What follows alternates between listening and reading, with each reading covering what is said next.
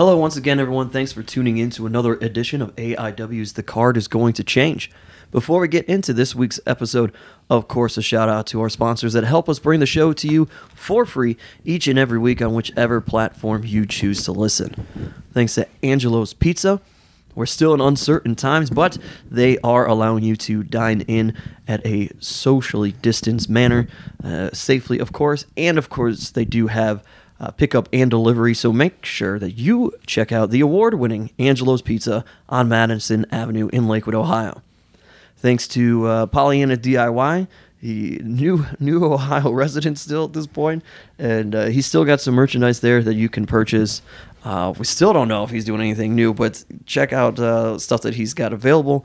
And thanks, of course, to SmartMark Video and IWTV. The merger between the two has made it easier like never before to watch AIW. You can buy DVDs and uh, digital downloads via smartmarkvideo.com. They've got the entire AIW archive there, and you can sign up using the code ABSOLUTE on independentwrestling.tv and get yourself a five day free trial. IWTV is loaded not just with a rotating archive of AIW shows, but so many other independent wrestling promotions as well. And with that, we get into this week's show. Uh, we're joined by John Thorne, AIW owner. Yeah, I'm lounging. I'm sleeping. My name is Steve Guy, your moderator of sorts. We are, uh, you know, full disclosure, where we are hanging out in a hotel room the day after uh, Thunder in Indianapolis from the collective. And uh, we are sitting here with a guy who is he got beat up last night, but uh, we celebrated his one year anniversary in AIW a couple months ago. Bill Fonzie Alfonso. Hey, thanks, Daddy, for having me on the show again. What took you so long? It's been a year. It's been well, you know, we didn't have a show there for like six months or something, Fonz. This is true. The last time we had you on the show, it was only your second time at AIW ever, and we hadn't even done the show yet. Your boy Raven did a drop in and snuck in and started talking to us, and we we got to talk uh, all about your your history. But now, your history for the better part of the year is is AIW. What's that felt like? Oh, it's felt really, really good, but uh, felt really good. This year just flew by, and uh, but what happened last night at this big uh, show is I got too laxed, and just like Jack Brisco, just like Dusty Rhodes, just like Harley Race, just like Ric Flair, uh, Matthew Justice dropped the title to Josh, this new big blonde kid. He's uh, really good. We got a little lax, so but uh, that's gonna stir things up. I'm uh, I got excited after we lost the match. I couldn't believe it, but uh, I got a little excited, and I got some good plans for the future here. I just signed another one-year verbal contract with AIW. I'm really happy about that. I'm probably the happiest guy in AIW. Uh, no, that's real. that's that's for real. I think. I- yeah, I think you are the. I think you're the happiest man on earth. To be perfectly honest, Fonzie. Well, I, I feel really good. So what I'm saying is things are going to change up a little bit. I got lax. Um, I'm not going to let my guard down again, and I got some plans coming up, and uh, it's going to be exciting. you you've built uh, not only is your guy that you manage uh, in Matthew Justice had this ongoing rivalry with Joshua Bishop, but through that you have developed this ongoing rivalry that people keep their eyes on on the outside with Wes Barkley. Yeah, Wes Barkley, he's badass. He reminds me of Beulah because uh, I think at the tail end of this, uh, my run with Josh and uh, Matthew Justice, I'm going to get into it with uh, West, and I got a feeling it's going to be pretty cool. He's getting on your nerves a little bit. No, but uh, well, hey, the people want to see us together. The people want to see us fight. The people want to see us do something. We- We've done so much here and there. I'll put his ass through a table, broke three ribs. He put me through a table. I think my nose is broke. Uh, so let's see what happens next. All right, that's fair enough. Uh, so Fonzie, that's kind of you know we could bounce all over on this, but uh, you know, you, you really took to the AIW culture pretty quickly and started fitting in. And uh, you know, what were your first experiences when you you know when you came in, and you know, like your first impression and all that? My first impression was like uh, a young ECW. I was pleasantly surprised to see how the company was ran, see how hard the guys work, see see how AIW's a family, a team. Uh, everybody's real cool. Everybody works hard, man. I, I was really impressed and, and happy that I, I uh, um, signed with you guys. Uh, Yeah, because you know, if you re- if you recall, I booked you with like just a couple days notice, you know, and I think you thought that it was a rib or something, you know, and you're like, uh, I, I offered you the date. Of, I think it was August second, and uh, that's the date. Yep, August 2nd. and uh, you're like, that's next week, Daddy. and I was like, yeah. He's like, you're gonna fly me, and I was like, yeah. He's like, I, I- think that you thought that it was a rib, like it wasn't gonna work. You know, you were kind of you, you were really hesitant, and I'm sure you've probably been burned like that before on stuff, which is rightfully so to be hesitant. But uh, I just I always thought that was funny that you were just like, I don't know, you know, that, that's next week. Well, you know in these scenes. I, I've I just recently started working the indies. Uh, I guess the last couple of years, I t- took some time off. Uh, but you know, after working for the big major companies and then starting working for the indies, I like I said, I was pleasantly surprised though when I got here, Yeah, you. uh, One of your concerns, and I fit right in. Seems like You I fit right in. You did. That was one of your big concerns. I remember talking to you back then, uh, August 2nd in 2019, and you were really worried about, you know, when you come out, is there going to be any sort of reaction? Will this audience care that you are there and will they know you? And they did. They were pumped when I'm you came out bad guy first or time. a good guy. I'm kind of beloved by the people. I guess I got a history in the wrestling business, and some people say legendary. I say I'm a legend in my own mind, but uh, no, for real, the, the people seem to like me. Generally, uh, like having me, and I think I, I fit in as a good part of a package here. Yeah, absolutely. But I think you know that day, that first day, you were maybe a little self conscious. Like I don't know, you know, like what? Do you, like I'm not advertised. Like uh, you know, you were very, uh, I don't know, like second guessing if people were gonna know who you were. And I think once you came through that curtain and you got the reaction, I think you understood what we were trying to do. Yeah, that that was all you guys. You knew what was going to happen. You knew the reaction, but I didn't. So uh, the- here it goes again. I was pleasantly surprised by getting a pop, and and the, and I still get a good reception uh, from the people. Did Did you get a little bit of like a a rush of, of emotion? What was- I mean, like a shot of adrenaline when you came and you heard, you heard that reaction? emotional. I get a, that shot. I get nervous if I go through the curtain at Madison Square Gardens, or if I go through a curtain for AIW in Cleveland. It's always that same nervousness, you know. Then it went away, and I felt comfortable. I fit right in. Yeah, and then then the next time, I mean, you were you were part of right off the rip. You're part of two of our uh, wilder shows of the year because you did Absolution and then you did Wrestle Rager, the outdoor show, and At the bar, at the bar, Yeah, that back in the to bar. back outside. Yeah. uh, tables and lions and chairs. Oh my, freaking light bulbs. It was crazy. But again, I fit right in. I, you know, I fit Do you- right like in. do you think you know and this is uh this is you know not a knock or anything like that but like do you almost like you know does it like rejuvenate you and give you like a like a jolt of like youthfulness being around all these young guys because like you got yeah, it, it's like you got more energy than everybody and it seems like it, it- Yeah. you know when you're around it, it, it turns up even more because you know i talked to you on the phone and you got energy but then like when you're around you're like amped up ready to go everybody like you're giving people speeches and talking to people and like uh you know do you think like it just gives you like that that just you know i don't know i, I don't even know how to explain it but I hear what you're saying exactly, and it does give me rejuvenation. And and it's like when, when I broke into business, uh, my first full time job, 1980, May of 1980, Florida Championship Wrestling. Um, and I had all these guys talking to me just like I talk to all these young kids. So it's like passing it on. And I've been through a lot. So, uh, and these guys, it's not that I'm telling stories. I'm trying to give advice, and guys come up to me and ask me to, all kind of questions. Hey, watch my match. What do you think? Do you like the gimmick? Do you like the color? And and I just uh, go go with it.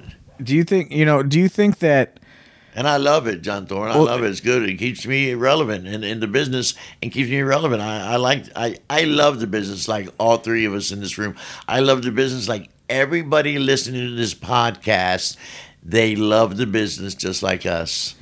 Yeah, and you know, do you, but do you think that that is, you know, like you said, you, you know, when you were in 1980, all these guys were giving you advice and you were asking questions, and I, you know, I feel, and this is why, you know, I, I really like, you know, bringing guys are in that have been around. Like, I feel like it's a lost art that there's not a lot of guys that can give that sort of feedback. And then, you know, obviously you have to take that advice and mold it into the current landscape of the business. But do you, you know, do you think that that's somewhat of like a lost thing because there's just, you know, there's not a lot of guys, unfortunately, around from those eras and those territory days. And this is how it worked and this I'll is what works. The last of that era, like the territories and the, you know, I did the first Monday Night Raw. That was freaking 30, 20 something years ago. It was crazy. 30 years time ago, I think, at this point. Almost thirty. Yeah, was was uh, was it in '93? Yeah, yeah, I think so. So, close the, to 30 the- years. The last of me are like the J.J. Dillons and Barry Windhams, and uh, before me was the Dusties, and that I came right in um, at the peak of Dusty's career and all that. So uh, I've been through a bunch of generations of wrestling, man. It's crazy. And do you and do you like giving the advice and kind of you know trying to pass that on, pass knowledge Absolutely, on? I like it. Keeps me relevant. Keeps my mind sharp. Uh, keeps me uh, up to date. You know, uh, working around. And this isn't the only company I, I work for. I, uh, th- there's a few companies around the country that I work for, and it's the same thing over there. There's, it's a. You said it was a lost art, and it is. I bring it into the dressing room wherever I go uh, because it's all young guys and they really haven't. There's no place for them to work. There's no territory, so Right. they can't get experience and working an indie show uh, once or twice a month. You know, it's tough for those guys. So they love uh, getting the advice and stories. And speaking of like you're being around a lot, and you know, before the pandemic hit and everything, we had established what is known as like the Fonzie feel out, and that's when we bring a legend in. And then Fonzie knows, we know Fonzie knows every single legend at some personal level. And then, uh, you know, like uh, for example, when we had the Million Dollar Man Ted DiBiase in, Great to see Ted. and you were like, "Is he gonna work? What's he gonna do?" And I said, "No, he just wants to sign, nothing physical." And you're like, "Ah, let me go feel him out." And you're just like, and, you know, you can explain it, but you know, you you went you went over there and you started kind of finessing him up a little bit for us. Yeah, I try to get as much as we can. Hey, I'm a company guy. I'm a player. I'm part of this company, so I want to entertain the people. I want to get as much. As look, we paid them big money to come in and sign autographs. I don't mind if he gets in the ring and takes a little bump or does a little something to entertain the people. That's what it's all about. But like that's what you know, uh, because when I talked to him, it was like, you know, I just signed, I don't do anything in the ring, and then you know, Fonzie, you kind of went over there and you kind of like. You know, psychologically got into his brain a little bit, and then all of a You sudden do it's something that night. yeah, did, yeah. yeah, yeah. All, all of a sudden it's I'm yeah, my keep here. Yeah, all of a sudden, really cool. all of a sudden, it's uh, They're not uh, unapproachable. You know, I've known these guys for years, so it's really easy for me to go up and start, you know, filling them out and talk to them, and uh, I get a good vibe. And they usually, I think one of the only guys that didn't want to get in the ring, um, I'll tell you who he is. One of the, the big stars you brought in. He said, "No, I don't do that, Fonzie." He said it like it was. I can't. Uh, damn, who was that? Was it Scott?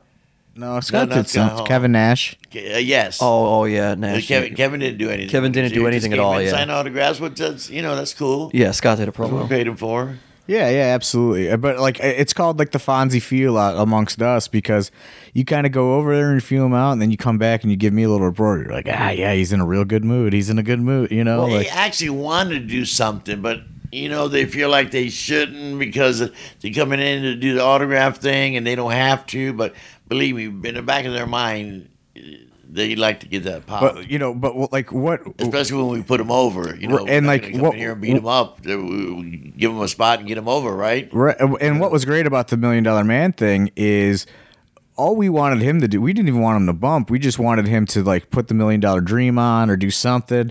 But you had felt him out so good and had him in such a good mood and put us over so much. All of a sudden, you know, he was just like uh, he he had Duke in the million dollar dream, and he says, you know, he just says, you know, come with me or something like that. And he took a big old Russian leg sweep bump with the Duke, you know, and Yeah. big got a big pop. So you you know you had Ted really feeling it that night. Well, I'm, I'm doing my job, Daddy. I, I enjoy it, man. Yeah, I, th- I think it's one of those things where with these these guys come in and they don't necessarily know that you're going to be there right away, but then they see how comfortable you are here and how it just feels like you're at home. That all of a sudden this other level of comfort comes over them, and uh, it, it's just like, all right, yeah, this is going to be okay. Because I feel every every dude gets so excited. I mean, even Scott Hall when he found out that you were here, he's like, "Oh, Fonzie's here!" like, yeah, Fonzie's here. How and like how long do you have you known Scott Hall? You think? Well, I'd say very early 80s. He broke in. They trained him in Florida. Hiro Matsuda, Dusty, Eddie Graham, and all that. So I go way back with him. Uh, I'd say it's early 80s. And I've worked with him in all the companies WCW, WWF. Yeah, so it's E forty. ECW, I ECW. think he He, might have came in and did some stuff with us there. he did he, he did like a weekend at ECW or something. I think. Yeah, we've always brought, uh, uh, just like you, bring in some big names. Yeah, so I mean that's like forty years that you've known him, and so uh, that's what I mean. These guys come It's in. and- crazy when you said 40 years, man. It's crazy. I'm the senior in the dressing room. Who would ever believe that? I, I would have never uh, thought I'd be the senior. Yep. I was the oldest guy in the dressing room. Hey, we had lunch today, and you told you ordered a beer for the big stud, and uh, for the Duke. yeah, for, for Big Duke. And he said, Oh, he's old. He's uh at least 50. He's real old. So I'm fucking 63, Daddy. So I'm the senior, man. It's yeah, but you get you got the energy of a thirteen year old though. kind of, I guess. Yeah. I don't even drink coffee. Can you imagine? You know, you know, who was really fun to see you with over the last year is when uh when Scorp came in for that December show. Seen him last night. Yeah, he was here last night. But you, you and Scorpio, where it's like it was like two peas in a pod, hanging out that night. Uh, when you meet and work with guys, you guys know this, and you don't see one of the boys for a year, you just pick up right where you left off. I spent every weekend with 2 Cold for five years in ECW. We just uh, had a ball, made money, had a good time, traveled together, everything. Yeah, it was good. It was, it was good to see him. I saw you chatting up Ricky Morton last night a lot I too. haven't seen Ricky in a long time, and just like uh, um, everybody else, we just picked up where we left off, man. It was crazy. It was good. We couldn't stop talking, man. That's what's that's what's great about wrestling. It, it really is. Is like you could go years and years and years without seeing somebody, and then all of a sudden it's just like it, it's just this weird thing that's uh, unexplainable, where you just see your. It's like you just see your good friend for the first time in ten years. Yeah, it's it is a testament to you too. I think for our for our guys, they get excited to see how excited these guys, other guys, like the older the veterans come in, and and they see you, and then our guys are like, man, Well, 2 Cold it's a Scorpios. big God, oh, these guys are so It gets me excited. Yeah. To get you guys excited, to get the superstars that you're bringing excited. So it's crazy. I love coming to John Thorne and say, "Hey, I talked to him. He's excited. He'll do a little spot." That makes you know that's I, I feel that's pretty cool when we do stuff like that. yeah, and I and I hope that we don't, and none of our guys do, and our, and I hope that our, our fans don't kind of. uh take uh, you know t- if I say take for granted that sounds negative but I don't want that to happen but sometimes it feels like like Fonzie is so AIW and so home here that it's funny It's like when these- second nature. Like yeah it- and then when these other guys come in you're like oh yeah Fonzie had a life before AIW like he didn't belong to AIW for the last 30 years he did all this other cool stuff and it's like oh that guy knows our guy like that's crazy but Yeah, it's been nothing but greatness for me here. I love this company. I told you guys I'm the happiest guy in AIW, not because I re-signed for another year, but you know I just like the company. We're a family. It's pretty cool. Yeah, and you hang out and you, you know you, you party with all these young guys and stay up till fucking five o'clock in the morning and You know, it's like y- y- you're the last, you're the first one up in the morning and the last one to go to bed. You know, when the when the party ends. Daddy, I haven't slept since 1982. I believe that. I believe that. So let's you know let's talk about like a, a little bit more about your you know just experiences in AIW and your evolution of of fitting in you know and like how you clicked with Matthew Justice. What did you what did you think and like how is you know how is that kind of developed for you because Matthew, when I met Matthew Justice, he told me he developed his characters. Two favorite guys was Sabu and RVD. Lucky me, right? So I fit right in. Uh, I thought he was great. I think he's your RVD. Now, this new kid, he's not new here, but Josh Bishop, Bischoff, Bishop, Bishop. yeah, Bishop. J- Josh, he's badass. He's another big uh, AIW superstar. Uh, but I thought for this whole last year that I've been here that Matthew Justice is the RVD, uh, you know, to uh, to AIW. yeah I absolutely and you know like uh, how And I couldn't have been put with nobody else to get over. You guys put me with him, and it, we just clicked really good, and the people accepted it. If you would have put me with anybody else, I don't think I'd still be here today talking with you guys a year and two months later. Yeah, I think that you know since he was such a big ECW fan and like there was just so much chemistry there right right off the bat for you guys and uh, it's just it's just added such a interesting dynamic and uh, more depth to what he was doing. But uh, you know, I, I just think that uh, it just honestly, you're right. It it couldn't have been it couldn't have worked out better. I, I agree. What do you think, Steve? I mean, yeah, I, I love it. I love it to this day. Uh, I get nervous sometimes because Matthew Justice takes such a beating. He's so hardcore, man. What the human body can take, I, I don't know. I just seen, uh, you know, Rocky Johnson passed away, and I seen Hulk Hogan. We were at the funeral, and he said, "Fonzie, uh, I'm going for my 11th back hip operation. It's crazy." And you know, I just get worried about Matthew Justice taking all those crazy chair shots and Yeah, I tell him to stop that stuff. I tell him to stop that stuff, and he It's just in doesn't our listen. blood, man. It's hard. But this this is stuff that your guys, your your boys Sabu and RVD were doing years and years ago. But I guess you didn't know then what you know now about it. You know, does that does right. that- Well, all the concussions and stuff in the football and, and, and all these sports have come out in the last 10 years. You know what I mean? yeah, Uh, and this has been a lot of problems. So believe me, that's always in the back of my mind for my own sake, too, for my body, too. I get abused, uh, uh, not as much as the guys, but man, I take a beating. yeah. And, uh, I'm, you know, I'm 63, so I got to wash my P's and Q's, Daddy. Absolutely, you took a beating last night. You went through a table. Yeah, kind of. Yeah. no, I did go through the table. You did but go I- through the table. You yeah, kind of took a I beating. kind of got my ass whipped a little bit, but I recovered. Fortunately, I got good genetics or something, and I my body uh, is pretty uh, um, comes back pretty good. So Yeah, you you're 63 years old, but you're pretty spry for being 63 years old, man. I know the the moment for the very first time that you were hanging over upside down from the top ropes to hold a chair for Matthew Justice to go coast to coast. oh yeah, I love that spot. Yeah, and everybody's like, "What in the hell? Is Fonzie's doing I mean, it this doesn't now?" make no sense, but it gives me something to do. It's kind of entertaining, and you know. No, it works, man. It works. It works. It is, it is, it is great, but people, I guess that's why the AIW fans like me a little bit because I go all out on balls, all out. You know, Yeah. I don't mind getting uh, getting in the mix of things. Yeah, they love that. The moment they hear that whistle, now some of them, some of them are Joshua Bishop fans. It turns out, and they don't like the whistle because of what they relate it to. But uh, yeah, what are? Do you have favorite moments in the last year? Every time I come up here is one of my favorite moments, Daddy. Every time. That was an easy, easy answer. No, it's real easy. it's real easy. It, this company is keeping me relevant, and, and I love it. It's just a lot of fun for me. I hardly ever get hurt.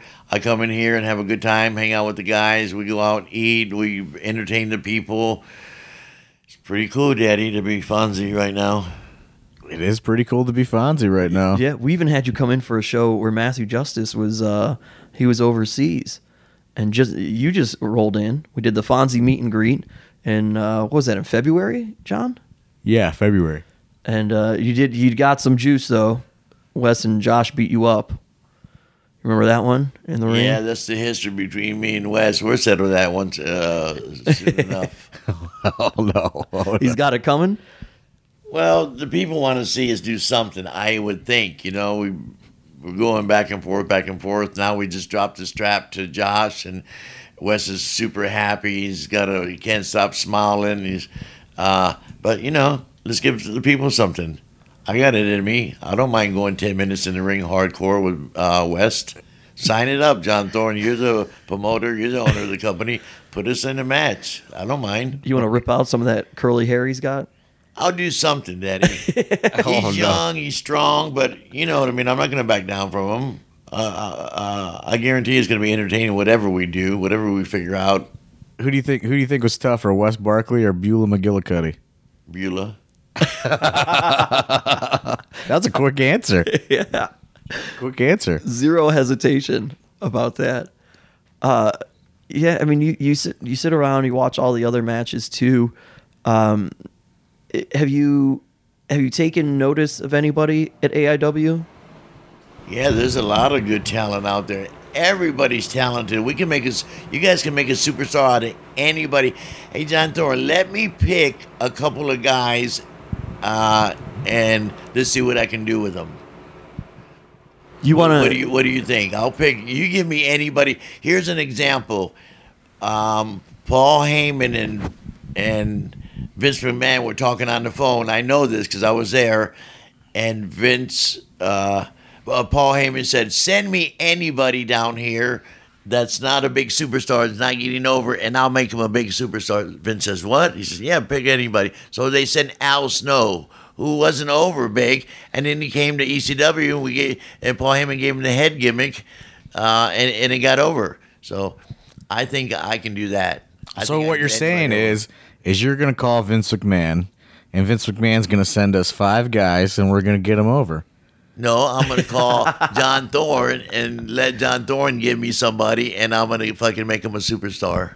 You ready to take on some more guys uh, to add to your your clientele? Yeah, not with because Matthew I don't like Matthew Justice. I can ride my career out with him. Believe me, I love being on top because he's a top guy. He's a winner just like me. But I'm saying pick one guy out that's a medium guy or a good worker, but hasn't had that main event experience and put us together.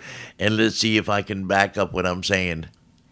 Okay. All right, Okay. I like that. I like it. Fon- Fonzie's, uh, you know, you're you're also you're, you're a very company man in the fact that you, you know you will pitch ideas and you will you know provide input, which I like quite yeah, a bit. ideas are free. I can say anything, and if you don't have, if you don't like it, you just say, "Well, I'm thinking about this way, Fonzie." But you know, if I think it's uh, ideas are free, we can talk. Do you have anybody in mind? As you that the I don't want to say no name. I want John Thorne to pick somebody okay out. okay.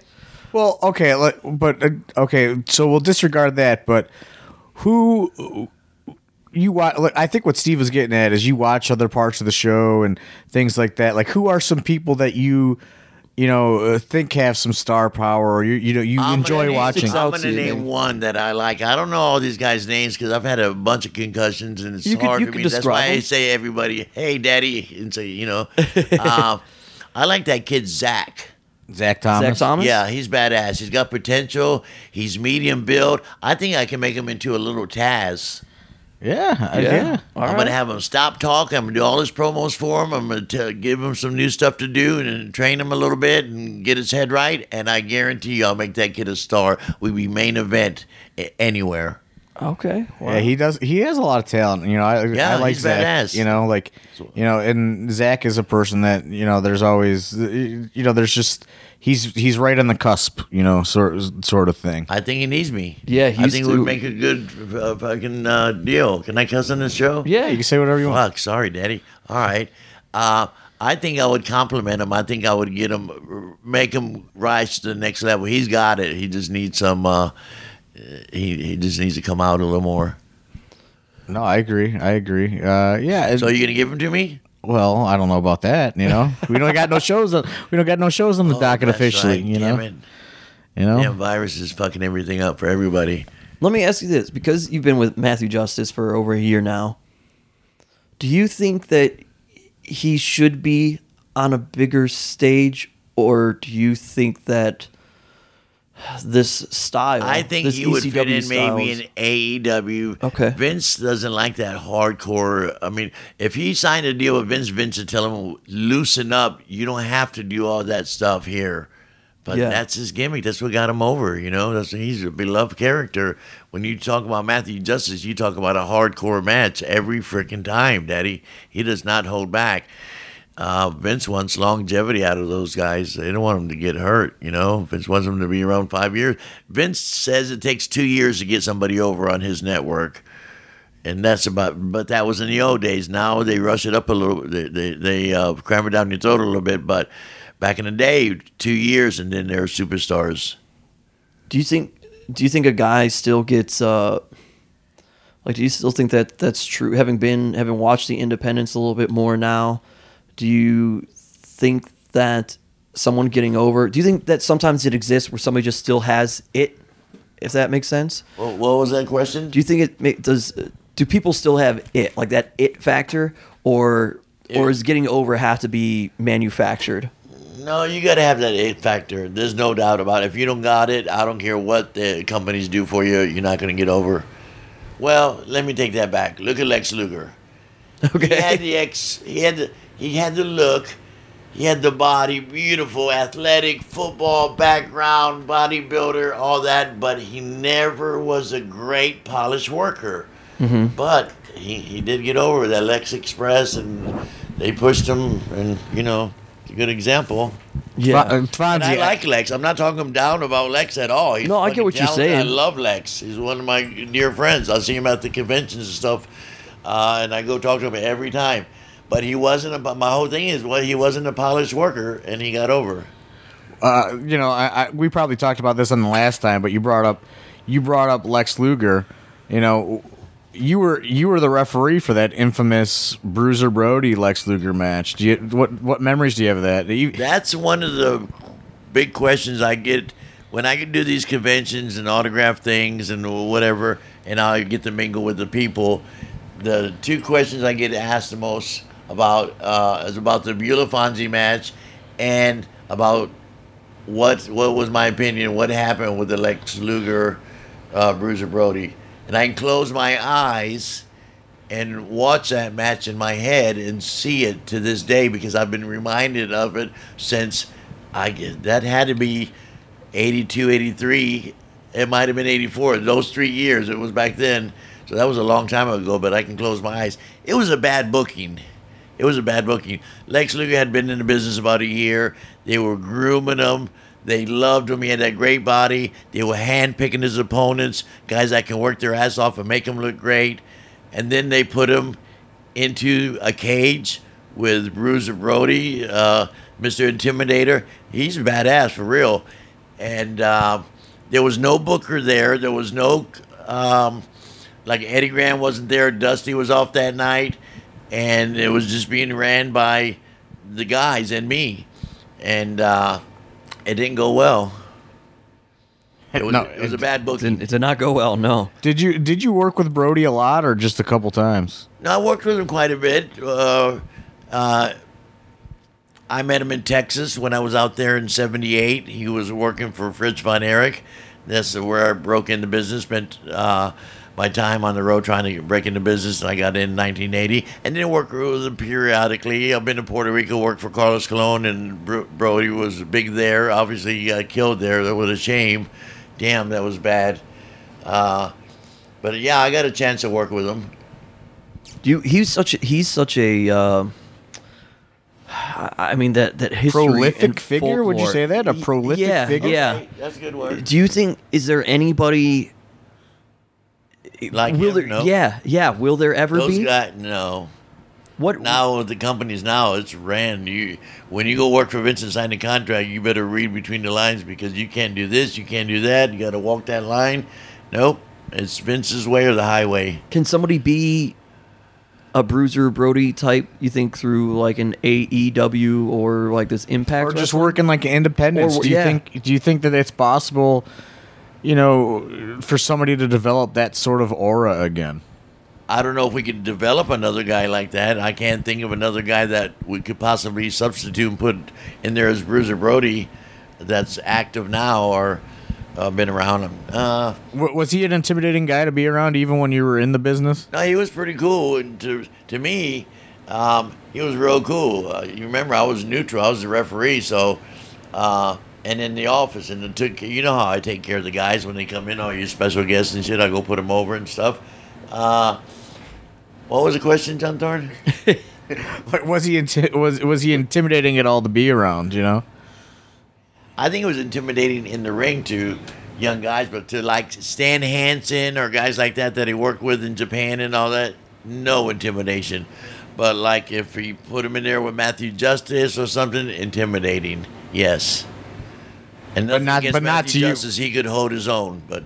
But uh, but like not like he wasn't like uh, you know intimidating you in the back or no, you know like not at all. Not one bit. He was very cool.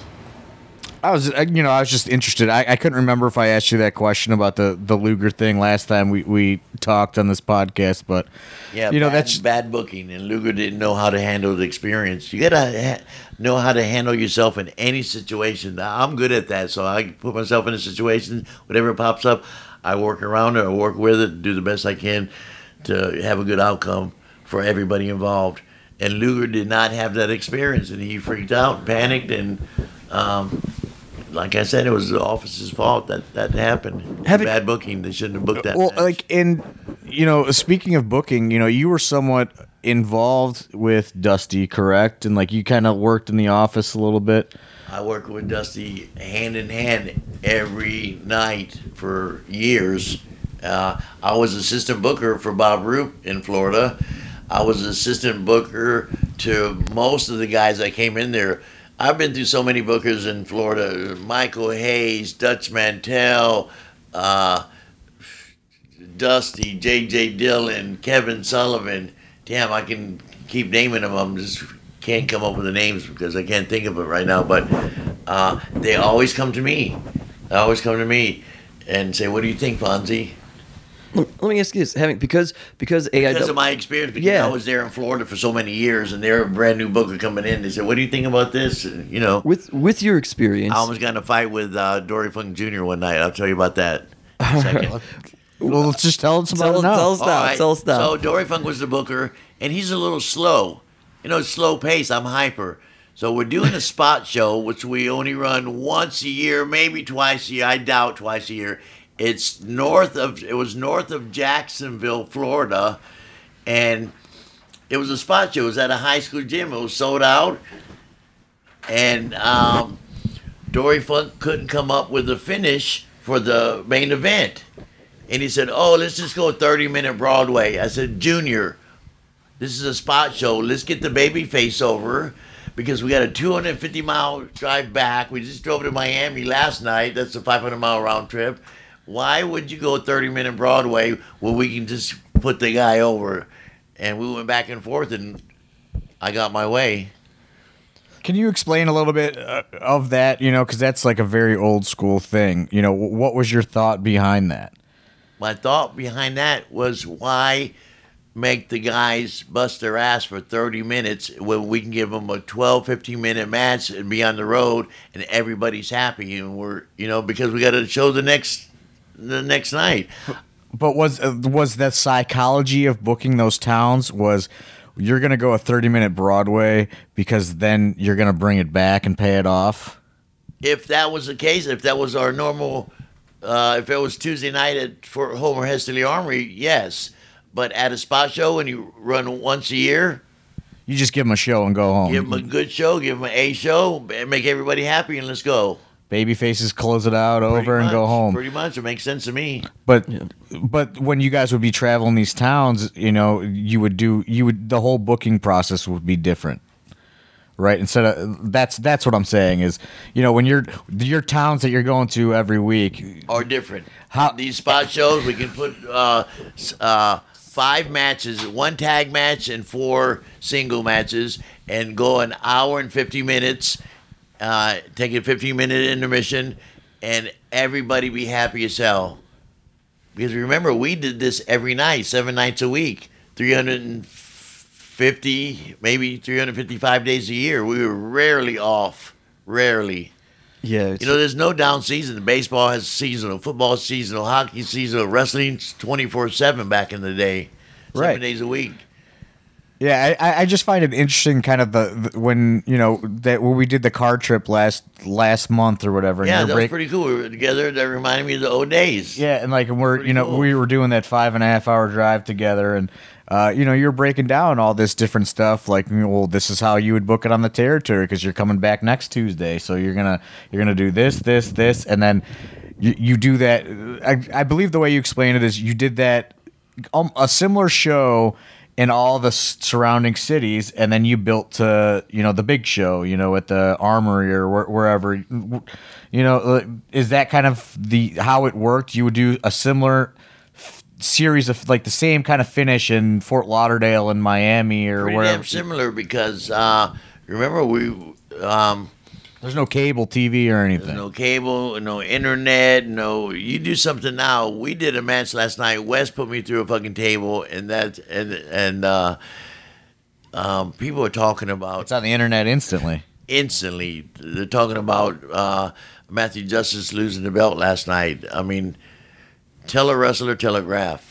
But and what you're saying is like you know you, since you guys were doing these loops, you would do almost the same show every night in a different city, and then what at the end of the month or every six weeks or whatever, you would try to pull people in from all those different areas to one big show. Yes, exactly. Like the Bayfront Center or Lakeland Civic Center. Once a month, we would have a big show somewhere. oh, that's cool. Yeah, so it'd be like It had to be a build up. Yeah. so you so you would do so you'd go to like let's say four different cities and the venue would have maybe a thousand people but it was the same show in all four different cities and then you go at the end- Basically the same show. Yeah, You yeah, know, but then at very the- similar. but then- very similar bookings. Maybe not the So same then- finishes, but so then at the end of the month you go to a bigger arena so that fans from all four of those cities can come it. to it Yes, and they and and, they get that the blow off to all of that And that's like an arena arena, so you're you know Yeah. you're pulling thousands, correct? yeah 5,000, 6,000, 7,000 people. yeah that's a great i mean what a great a great 10,000. concept really it's uh I mean, it's when tiring you run a territory and you're working every night in the same, you know, the state of Florida, Yeah. it gets pretty small. Yeah, yeah, absolutely. Let me. Uh, so kind of back to the Lex Luger thing because you said there was bad booking. He was in there too quickly, and with your experience, and I ask this because AIW we have a school where we uh, we work with guys and we try to create the AIW and future wrestling stars in general. I know everybody is different, but in uh, 40 plus years, is there a sweet spot in a time frame where you think a worker finally just gets it and puts can can up really start to put together? Some of them get it quicker than others, you know. Uh, that's a that's a good question, but yeah, some guys develop quicker. You know, you can see it in them, and you, like you said earlier, you gotta have that it factor too. You know. Yeah. Then you give them push. It's rare. Like one out of fifty guys might have that it, that really good, like The Rock, or you know, Sure. like Josh uh, just won the belts last night. He's got the it factor. Uh, it's rare, and when you see it, you better grab it and roll with it. Yeah, like there's not a lot of Brock Lesnar's rolling around out there. Right. Yeah, just mammoth and all of it together. It's like you know because you're saying Lex Luger was uh, only working what a year, year and a half at the time, and About, about a year. And you thought that was- handpicking his opponents. Remember, he wore the wife beater, that little white T-shirt. Yeah. He'd rip it off and do the pose. He had the great body, but he couldn't work. do you think You it's, do you think that a year, year and a half is usually too soon to to to have somebody in, in certain positions? I don't know. I guess it worked with Lex because he made a fortune, small Yeah, fortune in the business. He was a big star, all you know, for WCW and WWF. Uh, As long as you can control what you know w- what's going on, as long as you can Yeah. hand pick, not like the Brody situation. Then kind of. yeah, You got to be prepared for anything, you know. Yeah. John Thorne knows he runs this company. Well, I just asked that. Too I'm ready, because Fonzie. With with kids in the AIW academy or, or people who listen to this that want to be wrestlers wherever, and they sit there and think like, ah, when when's it gonna be my turn? When's it gonna be my turn? That, you know, look, it it doesn't happen quickly like that for There's everybody. no place for them. There's only so many spots. I asked John Thorne, I asked the owner of the company, hey, can I bring in uh, somebody from Florida, uh, my Brazilian giant I've been working with? I'll pay for his flight. I'll pay him. He said, look, Fonzie, we're not working a lot since March. It's a pandemic. I feel obligated to use my guys. I Yeah. can't put one of my guys off the car to bring in the guy. And I understood that. It was pretty cool for John to say that. And it made perfect sense, you know? Uh, but My giant daddy. it's all in timing, man. What's with you and these giants? Always, always a giant. I don't know. I gave him the name. He liked it. he had some name, and it didn't sound right. Didn't fit him. And he's from Brazil, and he's not really. He's not really actually a giant. He's only, you know, he's taller than me. He's about the size of Josh Bishop with a little more weight. So he's not a giant. But So he's only like six four. yeah, but uh, I I say, hey, you want to know why they call him a giant? Because he was that big when he was 12 years old. He was knocking grown men out when he was 12 years old. That's why they call him the Brazilian giant, Daddy. And he liked it, and it fits. It's a good little gimmick for him. Yeah. I'm gonna bring him up here eventually. Oh, okay. All right. You know, you guys will like him. You think so? Yeah, he's badass and a Alright. good kid. He's a, he, he wants to work hard. He loves the business just like us, and you know, We, we do love it. We'll, we'll wind this thing uh, down here because we, we got to get you to the airport, Fonzie. Oh, yeah, we love man. You having almost missed your flight last month. Remember that? damn sure it did. You got Yeah. there. You got there. You got there with 15 minutes to spare. Luckily, you caught a little delay. Yeah, life is good to me. Yeah, we, we love having you here, but unfortunately, part of that means we got we got to take you home sometimes. Uh, Thorne, any any uh, final thoughts, questions? Well, you know, I would. I could sit here and I'd, I'd want to ask him about 8,000 I know, ECW I know. questions. You know. uh, but uh, Can we do part two of this thing? And ask, I, I like this when you guys put me on. I'll the tell you what, make Fonzie, think, Fonzie, know did what you I mean? know? So the commentator, uh, Matt Wadsworth, him and I used to go to ECW when you guys would come to Cleveland all the time, and I must have lost mine, but he was going through some boxes and stuff, and he found that uh, we must have I, I must have met you when I was like 14 years old because he had a ECW ticket stub from when we went and it was autographed by Fonzie. Isn't that crazy? Yeah. That's pretty freaking cool, Daddy. That is Yeah. really cool. How about you know, you know what happens a lot? I get people coming up to me. Uh, the one guy came up to me recently. He showed me a picture of me and this little kid about six years old, and it was him. Fuck, I couldn't believe it. You know what I mean? yeah? it's crazy. Here's here's what I think we- we'll do, Fonz. The next time we have you on, we will uh, we'll reach out to our fans ahead of time. oh, very cool. and we'll do like a Ask Fonzie I'm a very anything episode. Fonzie. I Yeah, love so talking to the we'll fans. we'll have our fans. I give away more shit. When I go to the merchandise table, I must have gave away 20 pictures last night and sold six, you know? Yeah, but we'll have them through social media or email, whatever. We'll have them submit questions. Yeah, and we'll ask you the questions that they have, and uh, and we'll do that next time. Yeah. That'll be Maybe fun. we'll talk about, uh, you guys brought it up, not me, about uh, Wes. Uh, he's badass, and we're going to have something similar to the Beulah Fonzie match. Me and him, I feel it coming, Daddy. Something's going to pop, you know? Yeah, but I got to do something in AIW to earn my keep. I just signed a one year contract, Daddy. but you think that's going to be easier because he's not as tough as Beulah. That's right. All right, Fonz. Final thought. What's your? You want to say uh, anything nice to the people? You've been here for over a year now. No, thanks fans. for all the good support. Thanks for making a beloved character out of me, and uh, I appreciate you guys. And anytime you guys ever see me anywhere at the arena, backstage, wherever, come up and talk to me, Daddy. There you go. Uh, so for Bill Fonzie Alfonso, for AIW owner John Thorne, my name's Steve Guy. We'll talk to you next week right here on The Card is Going to Change.